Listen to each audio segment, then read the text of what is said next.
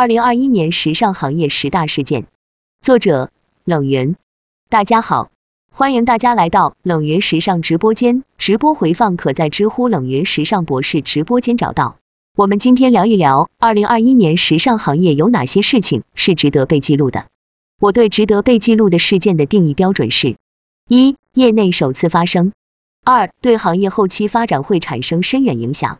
以下顺序按发生时间记录。一、新疆棉。我们先来回顾下相关新闻。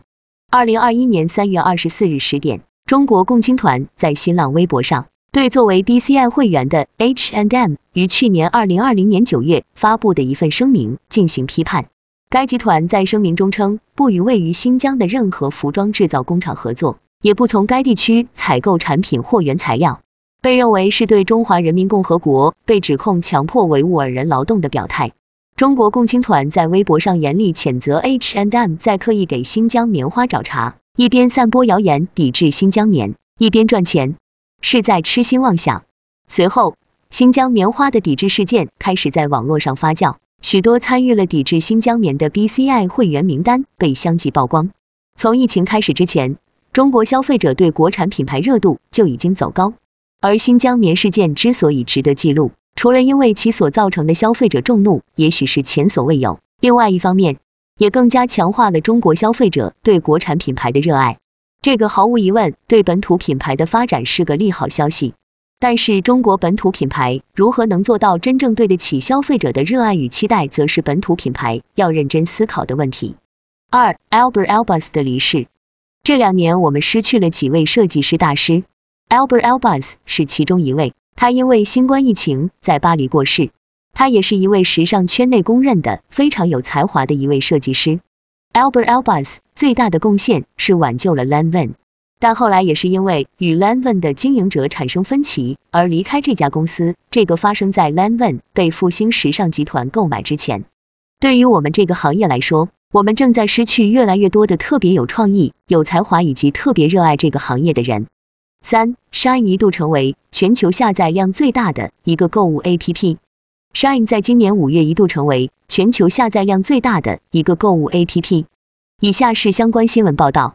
据应用追踪公司 APP Annie 和 Sensor Tower 数据显示，截至五月十七日，Shine 是全球五十四个国家和地区中排名第一的 iOS 购物应用程序，并在十三个国家和地区的 Android 设备类别中排名第一。取代亚马逊成为美国 iOS 和 Android 平台下载量最高的购物 APP。很多国内的人还不知道 Shine，他们是国内最大的一家服饰类产品跨境电商，而且是第一家已经出海到几乎全球市场的中国服饰类品牌。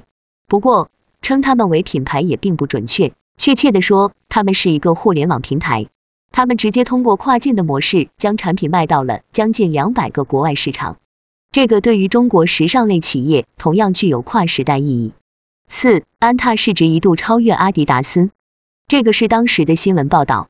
六月二十九日，安踏体育开盘一百八十六点六港元每股，总市值达到五千零二十三亿港元，约合六百四十七亿美元，超过阿迪达斯的六百二十六点九亿美元市值，位居全球运动品牌第二。截至当日收盘，安踏体育报一百八十八港元每股。总市值达五千零八十二港元，这个事件对于中国品牌来说也是非常有纪念意义的。要知道，阿迪达斯是全球业务，安踏只是以中国业务为主的企业，所以在市值上的超越对于中国企业来说意义非凡。虽然市值是动态的，但是这个至少说明了中国本土鞋服企业在市场规模上超越国际一线企业，并非遥不可及的。五，吴亦凡被捕。吴亦凡被捕这个事件，在我看来对时尚行业意义深远。吴亦凡曾经是顶流式的人物，在时尚圈几乎也是呼风唤雨，期间也是 LV 的签约明星。当其犯罪行为被确定后，国家也开启了一场针对有不良行为规范的流量明星的清理活动。这个行动对于整个时尚行业，我以为也是有极大的正面意义的。自从流量明星当道以来，靠花钱圈粉、数据造假。让粉丝团成为谋取巨额利润的工具，几乎成为行业惯例。而这些流量明星又通过参与品牌代言、广告等活动，在不断影响着消费者的审美与行为习惯。这导致了这些流量明星中充斥了金玉其外、败絮其中的人。而这场清理活动，同样也可以让时尚圈的品牌们更加冷静，不再单纯的追逐流量，而是花时间与精力去找到真正与品牌精神契合的代言人。六，Prada 开了菜市场，这是当时的新闻。Prada 菜市场在上海市中心开业。据了解，该菜市场位于上海徐汇区乌鲁木齐中路三百一十八号，面积两千平方米。现场买菜就送 Prada 购物袋，这个原本没在我的清单里，是我直播的时候，一个叫姑姑的晚提议的。我认为也确实值得记录，因为这个是第一次一个那么高大上的奢侈品如此接地气。七，拉夏贝尔破产，拉夏贝尔十一月申请破产。我以为也是被值得记录的。这个曾自称中国 Zara 的快时尚企业，曾经年百亿销售规模的公司，就这么倒闭了。这也标志着中国时尚行业格局已经产生了巨变。曾被奉为圭臬的快时尚模式已成为历史。不过话说回来，拉夏贝尔其实从没有真正达到 Zara 的运营水平，两者差距甚大。所以为什么他们倒闭了，Zara 还活着？所谓的中国版 Zara 只是自封的抬头。八，波司登的羽绒服零售定价破万。波司登今年推出的登峰系列，单件价值一万余元，也引起业界哗然。这条也是我们社群的云友 Sam 郭同学提议的，我也认为这条值得被记录。波司登推出万元羽绒服后，一度上了热搜，背后的原因主要是波司登一向被认为是大众定位，突然开卖万元羽绒服，让很多人觉得是不是虚开价格。曾经有一家媒体还为此专门采访我，说他们这个是不是为了炒新闻？他们实际值这个价格吗？以我对波司登的了解，以及作为波司登的消费者，我相信他们的产品是值得这个价格的。毕竟做了四十余年的羽绒服，在这个品类，我认为他们是全球第一。而且因为长期服务于国际品牌，波司登在这个过程中，相信他们也学习了国际品牌先进的管理理念。这个对他们做品牌一定有所帮助。波司登销售万元羽绒服，我以为值得记录，是因为从鞋服业发展历史来看，几乎没有什么大众品牌能够在卖几百元或者千元左右的产品的同时，去销售万元产品。也许他们也在往高端走，但品牌从低端走向高端的成功案例并不多。有人提到李宁的鞋子卖过万元，但这个价格是炒作价格，不是零售标价，所以意义不一样。所以波司登事件非常值得关注。九，薇娅李佳琦直播间暂停与欧莱雅合作，这个是当时的新闻。众多消费者反映，今年双十一预售期间，买二十片赠送三十片的欧莱雅安瓶面膜，在薇娅李佳琦直播间预售价格为四百二十九元。官方也曾在微博上宣传此次活动将是全年最大力度，引来众多消费者纷纷下单购买。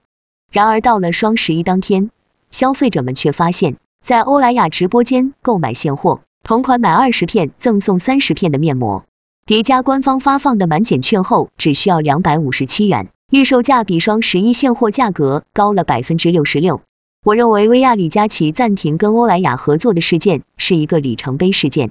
在我从业的二十五年里，从公开报道中，我没有听说过哪一个销售渠道敢于拒绝国际一线品牌过。所以我把它列入时尚业年度十大事件之一。这个事件说明，中国销售商相对于国际一线品牌的话语权也在加大。如果在这个行业从业年数超过二零年，并且与国际一线品牌合作过，会理解我的意思。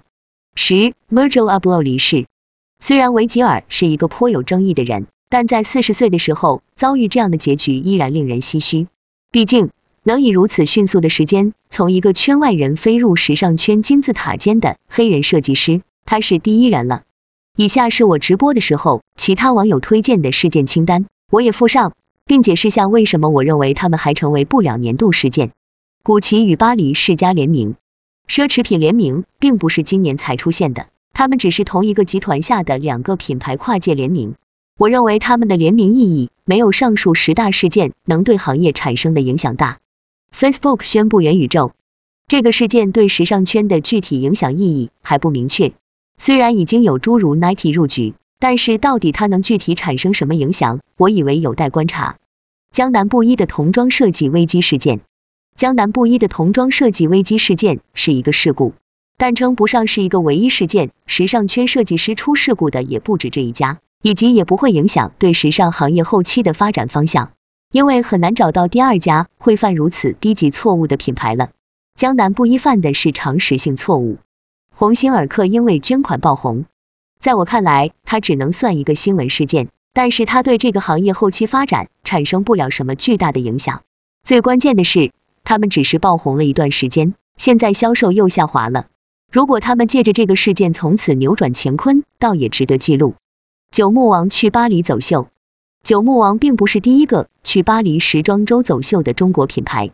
而且也看不出九牧王这次走秀能够对我们行业后期发展产生什么深远的影响。